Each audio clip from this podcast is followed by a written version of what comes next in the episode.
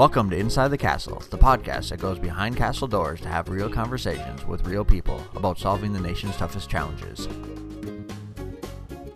I'm one of your hosts today, Aaron Snyder.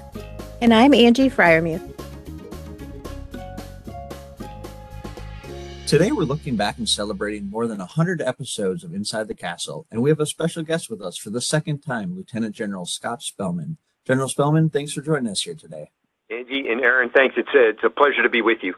So, looking back on, on more than 100 episodes of Inside the Castle, it's pretty crazy to me, Angie, that we've been doing this now for really almost two years. And, you know, I've trying to think back of some of the episodes that really were most inspiring for me. And, and I always think back to the diversity, equity, inclusion series and the Holocaust. I feel like the episodes that like pull at my heartstrings have, have been the most exciting. And it's been a great run working with you as a co-host and really appreciate all you've done here. So we kind of want to see what episodes, you know, really struck a chord with you. Aaron, I would tend to agree that those episodes were some of my favorites. If I had to choose another series, it would be A Day in the Life of. It was always interesting to hear about the unique opportunities that are available within the Corps of Engineers. One of my favorites from that series was the dive team. Learning uh, what they did and how difficult it was to perform some of their work was just fascinating. And not to mention that they train in the same facility that NASA uses to train their astronauts, which is pretty cool. So, shifting back to our interview today, we last had you on Inside the Castle shortly after you'd taken command. And during that time, we talked about your priorities and USACE's future direction. A lot has occurred over the past year. Can you highlight key actions that have been taken to support priorities and USACE's future direction? Andy, uh, absolutely. First, congratulations to both you and Aaron on your, your century episode, 100 episodes. That's amazing. Before we do that, I just want to thank both of you for doing these uh, these podcasts. You are, whether you know it or not, you are enabling uh, communication across a very diverse organization that has a lot on its plate, uh, a lot of work we're doing for the nation. People are working incredibly hard across the enterprise. And we always want to strive to communicate more effectively, and, and you are certainly help us uh, doing that. Last month, I was uh, interviewing for the, our next Command Sergeant Major, who will be the 15th Command Sergeant Major of the U.S. Army Corps of Engineers. And one of the, the topics I was discussing with each of the nominees was just this communication. How, how can we do it better? And uh, one very seasoned Command Sergeant Major uh, shared something with me that I wrote down and said, Sir, if you haven't said it in the last 30 days, you haven't said it. So some of these things, uh, you, Angie, you and Aaron have heard me say before, but I've been on leave for a couple weeks and uh, I haven't said in the last 30 days, so I think some of this bear repeating. But no, thanks for that, that first question. It has been a very busy fiscal year 22. We're getting into the home stretch. We have uh, five weeks left in this fiscal year, and we have. We've, we've covered a lot of ground this year. I always like to go back and highlight the things that people always ask me, hey, what's on your mind? Well, I've got 23 things on my mind, and it's all, they're all objectives in our, our USACE campaign plan. But just a couple I'll highlight that I think I'm, I'm most proud of, of the team for getting done uh, this past year. And the first one is UCP number 11, objective number 11, and that is to improve our consistency in partnering. You know, we have worked with industry, it's been about 20 years since we have published any doctrine, any guidance to the field on this very important topic. So we, we published our partnering philosophy, outlined our principles that we call them the three C's, collaboration, communication, and commitment. And we uh, published a partnering playbook as a guide. And now we just have to go out and execute. And, and we are. I am seeing and I'm hearing of good progress on this front when I meet with our industry partners, when I meet with congressional members, when I meet with Army senior leaders. But of course, there's always much more work to do, but I'm very proud of the work that's been done, and we'll keep that pressure on. Uh, I think I'd also highlight UCP objective number eight, and that is implementing our USACE research and development strategy. Praise to Dr. Pittman and the entire team down in ERDC, and of course all the all the MSCs and districts. Uh, we have published our first ever this past year, our first ever USACE-wide R&D strategy, and just background to this, why this was important to me and why I think this is important to the enterprise, it really gets after our ability to achieve our vision. And that is, of course, engineering solutions for our nation's toughest challenges, where today, if you look around the country, look at droughts, you can look at wildfires, you can look at harmful algal blooms, we don't always have proven construction solutions to get after some of these challenges. So we have to innovate and go find them, and that takes resources And as both of you know, when you're in Washington, D.C., if you are fighting for resources, whether it's budget, whether it's people, you have to have a good argument and you have to have a plan. And that was the driver behind the need for this strategy. And if I could, I just want to give you a couple examples to again communicate to the field what I'm talking about. First one, harmful algal blooms, right? We see these across the country, and then you know down in Florida, we're in the process of building several billion dollar reservoirs to treat water that becomes infected with this microcystin uh, bacteria and produces uh, harmful algal blooms. If you look at that, the cost of these projects, and they're going to be effective, but we're dealing with the problem after it's manifested, right? And if science today, if we can inoculate the human body to kill a bacteria, well, why, why can't we inoculate a water body to do the same thing? So we have a, a small R&D effort just on this topic going on right now on the uh, west side of Lake Erie, working with the University of Toledo. Can we take an inoculation approach to a water body and treat it ahead of time safely that prevents increasing the toxicity of this uh, bacteria and forming harmful algal blooms? Anyway, I, I'd like to see us expand and accelerate uh, that effort. Another one I, would always like to mention, of course, is forecast-informed reservoir operations, incredibly important for the nation right now, particularly the western portion of our nation with the severe drought that we're undergoing. But and every, every drop of water matters, and forecast-informed reservoir operations allows us to make every drop of water matter. What I would like to do is see us expand that effort to other corners of the country where we have changing precipitation patterns beyond the West Coast. And uh, we have the ability to do that. It's going to take a little bit of investment. Two additional data sets that we're pursuing. One has to do with plains uh, snowpack and plains snowmelt. That program is being stood up today couple years uh, to go on that, and great work by Northwest Division on the Upper Missouri River.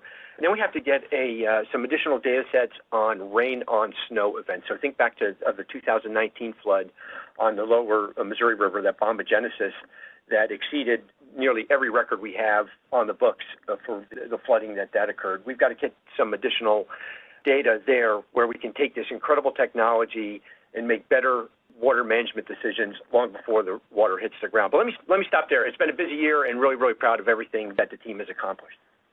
Yeah, I'm consistently amazed at what the Corps of Engineers does and the breadth of knowledge and experience and really how we work to, help the public. And, and, what we really need to do that is appropriations. And fortunately for the organization, we received record appropriations really and then also we have the bipartisan infrastructure law. So and we've heard you talk a lot about winning. What does winning look like for the corps? Yeah. Hey aaron so just some quick background. Uh, a couple years ago when i was nominated to become the 55th uh, chief of engineers uh, general mcconville chief of staff of the army called me and just gave me a couple bits of guidance. And uh, if you know general mcconville you know winning is a part of his command philosophy he talks about it frequently, and it uh, the conversation goes like this: Look, winning matters to the United States Army. The U.S. Army doesn't show up to participate. The U.S. Army doesn't show up to try hard. The U.S. Army shows up to win. And so he said, General Spellmon, I would like you to define winning for the U.S. Army Corps of Engineers, and then I would like to see your campaign plan for how you're going to go about uh, winning in USACE. And I'd like you to come back and walk me through that in 60 days. So uh, the, first part came pretty quickly. De- definition of winning for uh, for USACE, and I wanted something that spoke to everyone across this very broad and diverse organization. So we defined that as safely finishing quality projects on time within budget. Right, that's the why of the Army Corps of Engineers. That's why we exist to safely deliver quality projects on time within budget for the uh, nation. You know, and we have examples of this all the time. And just think of what happened uh, here a couple months ago in June. Boston Harbor. We uh, deepened Boston Harbor, if you don't know, from 40 feet to a 51 foot channel. Uh, we delivered that project uh, under budget, saved $68 million for the nation, and four months ahead of schedule. And so you, start to dissect that. Well, that, that's a huge win, and not just for the region, but in, the Corps, but for, for everyone. So what, what were the secrets for that? It was all in the basics. We had a great design. We had a great acquisition strategy, a superb contractor, a very strong project delivery team. Uh, that team was that district, uh, New England district, very good at partnering and applying the three C's that we just talked about, and of course, uh, a very effective joint risk register. That's what winning looks like, and that's how we've defined it. But I think this conversation on winning has also helped us get better visibility on where we can and we have to do better and that was the driver behind what I call CCIR number eight. And uh, Aaron and Angie, you probably heard of it. Commander's Critical Information Requirement number eight. That's where uh, I've asked the districts and our regions to report if they have a project where we exceed our contingency in cost. Shoot us a note. We want to know why. Or if you break schedule, right? If you uh, your schedule exceeds now your planned float, Want you report it, right? And uh, we're learning more about how we can do better at winning and increase our percentage in winning on some very complicated projects. And the trends are everywhere. It's everything from uh, work acceptance to cost estimating to scheduling to some quality assurance. And so that's what uh, I am using in our executive governance meetings uh, every quarter to get at these trends where we're having challenges out in the field. Look, and, I've said this in testimony, and I'll tell everyone: uh, the Corps of Engineers, we're not out there building WalMarts. Very seldom do two of our projects look alike, all complicated, all unique to the ground that they're uh, they're built on but we can always do better and we want to do better and that's where we're focusing our leadership engagements on how can we enable districts to uh, better win for the nation and the Army Corps of Engineers. Recently, you changed the revolutionize uh, line of effort to innovation. And can you talk about the change and what you hope to achieve with this innovation line of effort? Thanks for that question, Angie. What we're doing here is, uh, and I learned this from General Bostick, our, our 53rd Chief of Engineers. And General Bostick used to say, I am trying to communicate to a very complex organization in a way that I cannot be misunderstood. He would share with us some of his challenges, and that's what I thought I was having with the word revolutionize. And so I just changed it to uh, the word innovate because everyone understands what innovate is. You can look it up in Webster's dictionary, right? It's about getting a new method or a new technique to get after some of these really sticky challenges we're seeing across the uh, across the country. And again, so I, I, I chose the word innovate because you know as you look at 42 districts, nine MSCs, seven labs, multiple centers, all with unique cultures.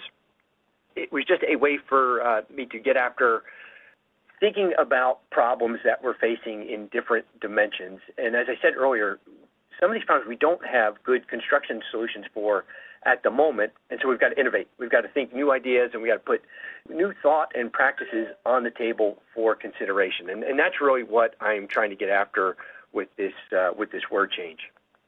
I love innovation. Now, you don't have to convince me on that one at all. I love the pushing on new ideas and just doing things differently. And I feel like sometimes, you know, with such a huge organization, so many policies and procedures that, you know, sometimes we, we get stuck in our, our ways. Like, this is how we've always done it. This is exactly what the policy says. But to be able to really push those new ideas and have a diverse workforce and diverse ideas, I think that's just awesome that we're pushing innovation.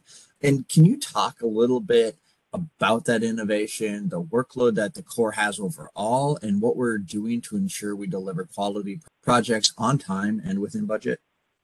Yeah. And one of the things I've learned uh, in my first two years here is what, what is revolutionary to one uh, person or one district, or what is innovative to one district, might be common sense to the next person. So some of this uh, on this topic, on the unprecedented workload, might seem like common sense to, to many. But let me talk about on this one because there's a lot that we're doing. I mentioned the 23 objectives in the USACE campaign plan, all designed to get after this. But let me just talk about resourcing people to get after the, this workload. Done a, a, a, few things, and so let me outline. It, first of all, we went after, we worked with the administration and OMB to increase our S&A rates for military programs on the MILCON side, military construction, and Sustainment Restoration and Modernization Projects, SRM. The last time that the Corps had an increase in its S&A rate was like 1990. So it's been over 32 years since we went back to the administration and said we, we need help. And over those 32 years, because we, we, we made a deliberate decision to keep our rates flat, we lost on the equivalent of about 2,500 full-time equivalents across the Corps. So think about that, 2,500 people that are no longer in districts because of a decision that we made to, keep those rates where they were. We went back to the Army. Uh, we went back to Office of Secretary of Defense staff, and we went back to OMB to make the argument that we have got to reinvest in our uh, our oversight of this massive program that we have been given. And we drew large support across the board uh, from this, all the way up to the to the White House. And so we're not going to buy back uh, all 2,500 of those full-time equivalents that we lost. We went with a modest increase to get started. We're going to buy back uh, a thousand, but we're going to buy back the right thousand. So uh, experts in think of uh, cyber uh, technology or low voltage or some of the things that we're really seeing challenges with out in the field. So that's that's on the Milcon SRM uh, side of the house. And Aaron Angie, you know, on the civil works side, uh, we're funded, our people are funded through the expense account. And I really want to credit the team who have been doing exceptional work uh, with the administration and with our oversight committees on making the case on if we're going to have this massive investment in infrastructure, which we have seen record level appropriations, we've got to make commensurate investments in our ability to provide that oversight through the expenses. So we've seen uh, increased expense dollars not only in our annual appropriations, but also in some of the large supplementals that you mentioned earlier. That's there. Also, working hard to make it easier for our teams out in the field to hire and hire more quickly. You know, it, takes a while to bring someone into the federal workforce, and we, we just can't take months to do that uh, with the work that's in front of us. So I'm very happy of the work that Karen Payne and the HR community have done in increasing the amount of direct hire authorities that we have uh, within the Corps. We are now above about 95% of our career fields within the Corps. We have a direct hire authority for, so many thanks to the Secretary of the Army for supporting that uh, force. And this, uh, if you talk to the PDTs out in the field, this has been a game changer for them. Recently, last month, we just had uh, the real estate field. We received a direct hire authority for there. So great, great news on that front. And I'm really proud of the work that many of the regions are doing now in more localized hiring fairs, where we're getting out there talking about the Corps and making the case and then bringing people on, some cases right out of college, just you know, fresh with their bachelor of science degree, and putting them to work out in our, our PDTs. And as you know, I also have a, a campaign plan objective on just changing the ways that we actually talk to people in our interview panels and having a more uh, a more conversational approach where we get to elicit better information from our applicants and we bring on the, the best absolute talent that we can to get after this uh, this massive challenge that we have. But no, a number of things there, but uh, a lot of things that we're continuing to work to make sure that we bring on the right people and the best people to help us get after this this historic mission. Yeah, it's good. It's really important that we have the right people. And another place that I feel like we have the right people is a lot of times our, our sponsors, you know, so our sponsors have all these great resources available and, and really it, we don't necessarily always leverage them. So, you know, I know I've been uh, a big proponent of alternative delivery in P3 where we partner closer to deliver and then the federal loan program. Uh, so just trying to do things differently on the delivery side. So it's great to have the, the manpower resources we need, uh, but let's look to leverage those to get us, you know, moving forward in the right direction to to execute these missions. Earlier, you mentioned the command philosophy for partnering, and can you talk a little bit more about your philosophy and how uh, we are working to enhance the way that we partner? Sure. So, Angie, uh, you're right. Partnering and partnerships, it's one of my four priorities uh, that I had when I, when I came in, and it's still very important to, to all of us, right? So, told people, I've shared with uh, folks, you've heard me say this before, I thought we have a consistency problem on the topic of partnering across the enterprise. And what I mean by that is we have districts that do this extremely well uh, across the board. And then we have districts that, frankly, don't do it well at all, and they've got a lot of work to do. And then even in some districts, you have consistency problems. So you have a, project delivery team on one end of the uh, of the hallway that does partnering extremely well, and then a PDT on the other end of the hallway not well at all. So we, I wanted to improve our consistency across the board. And this was based on feedback, again, that I was receiving from many of our industry partners out in the field. And so, again, we published our partnering philosophy. I talked about the, uh, the three C's uh, earlier, and then we also published a partnering playbook. Again, the first guidance that we've put out in many, many years on this topic. And I've made this mandatory reading for all of our serving uh, district commanders and our regional commanders. And it's, a topic that I like to talk about as I get out and meet with our teams in the field. One of the first things I always talk about right after safety is I go right to the partnering and how are we doing and how are we applying these principles on a, particular uh, project site. And it just allows uh, me to share best practices across the the enterprise. But this is something we're not there yet. As I mentioned earlier, we are seeing vast improvement. And again, I'm I'm not hearing this uh, from just from the inside. It, it's also from our partners out in the field. But as I said, there's there's always more work to do, and Uh, I'm very proud of the uh, the products that we've put out. I'm even more proud of how people are being innovative in the way that they apply uh, these principles to their uh, to their particular projects. Yeah, I think that you know partnering is super important, and being able to to work and communicate and, and do things together is, is where we need to go. So really great effort there. We are running short on time here, but I would like to get to one listener question before we go, sir. Hi, General Spellmon. I am Carla Sparks from the Regional Planning Environmental Division North. My question for you is, how is the agency leadership proposing teams balance risk-informed decision-making, budget and schedule accountability, and risk and uncertainty? Will there be risk tenants identified where the enterprise is willing to take on more or less risk? Yeah. So first of all, a great question with many different dimensions to it, Aaron. And so thank you for that. You know, my, my proposal is we cannot talk about this enough. We have to talk about risk informed decision making frequently, and then we have to talk specifically on this topic because I am coming to believe that there are no general answers here. This is generally, in my view, project by project discussions, and it's based on, on facts on the ground, and details are important. And I think the conversation should always start with who owns the risk because it's not always clear who owns it. So let me just, maybe a couple of examples here um, might be helpful.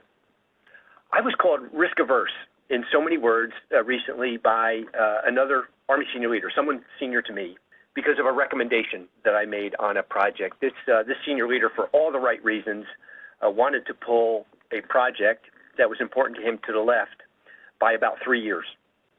And what I shared with the senior leaders so they wanted to put this into the 24 program. Uh, well, we, on this particular project, again, not arguing that it wasn't important to the Army and to the soldiers that it was going to serve, but we didn't have a design done. Uh, we didn't have a cost schedule risk analysis complete. We didn't have an estimate, and we certainly didn't have a certification uh, from the district that it could be built in the year that it was being programmed for. So you need all four of those things right before you take your, in this case, the 24 program to OSD and it was due to OSD on the uh, the 15th of July here just a couple of months ago, and we had received this decision, this uh, this this request uh, from the Army senior leader just a month before. So there's no way to get, you know, 12 months of work packed into just a, a, a few short weeks. And so uh, we took that recommendation all the way up to the Secretary of the Army, and the conversation went like this. And it started with, just as I recommended, who owns the risk? So several levels to this one. Well, the risk to the Army would have been losing the funding for this particular project, right? So uh, typically, if the program goes to OSD and you don't have the estimate, you don't have the certification, you don't have a design or the cost schedule risk analysis, typically what OSD will do, will pull the funds and they'll put that to uh, another uh, project. And certainly, when that program goes to uh, the Hill in February timeframe, the Hill would pull the funds. So the risk to the Army would have been loss of funds for that project. The risk to USACE would have been, wow, we, we would have really rushed a design, probably possibly risked a design deficiency, and we'd have to go back and correct it. Most likely, we would have gotten the estimate wrong if we had rushed it that bad, and that, of course, you're always risking above threshold reprogramming with that. Now you're adding eight to nine months to the schedule with just uh, that. Then, of course, there's risk to the soldiers and the commander that this uh, facility was going to serve without having a quality facility. And so, for all of the right reasons, we had this conversation on risk and who owned the different pieces of it. And I believe the Army made the right decision at the end of the day. The, the project was put back into the year program where it was originally uh, resided. So anyway, it's having that discussion. But I, I say that that all sounds like common sense, but there are times on projects where we don't have that conversation, and uh, or we don't elevate the conversation to the right level to the people that own the risk, and then we, we find ourselves in trouble. So again, a great question from the field, and we you cannot talk about this enough, but we have to talk about it specifically because every project is different, and who owns that risk on every project is, is different as well. So thanks for that uh, that question. Before we go, could you tell our listeners what inspires you and why you are passionate about the Corps of Engineers? It's our people we have fantastic people in the Army Corps of Engineers, and you know I am blessed because I get to get out and see all 42 districts, all nine regions, all the centers, all the labs. You just cannot come back home from any one of these trips. I'm getting ready to go out on another one tomorrow. When you meet and, and, and see the talented workforce that we have doing what they do out in the field each and every day, that's what keeps me fired up and wanting to serve in the Army Corps of Engineers, Angie. We have great people. Thank you, General Spellmon, for joining us today on Inside the Castle. We appreciate you and your insights. To our listeners, we want to hear from you. What topics are important to you and people you're interested in hearing from? Until next time, be safe, be innovative, and be revolutionary. Thanks for joining us for this Inside the Castle podcast. To provide your feedback, email us at cw.infrastructure.team at usace.army.mil. Stay tuned for additional Inside the Castle podcasts as we explore life inside the Corps and revolutionize civil works together.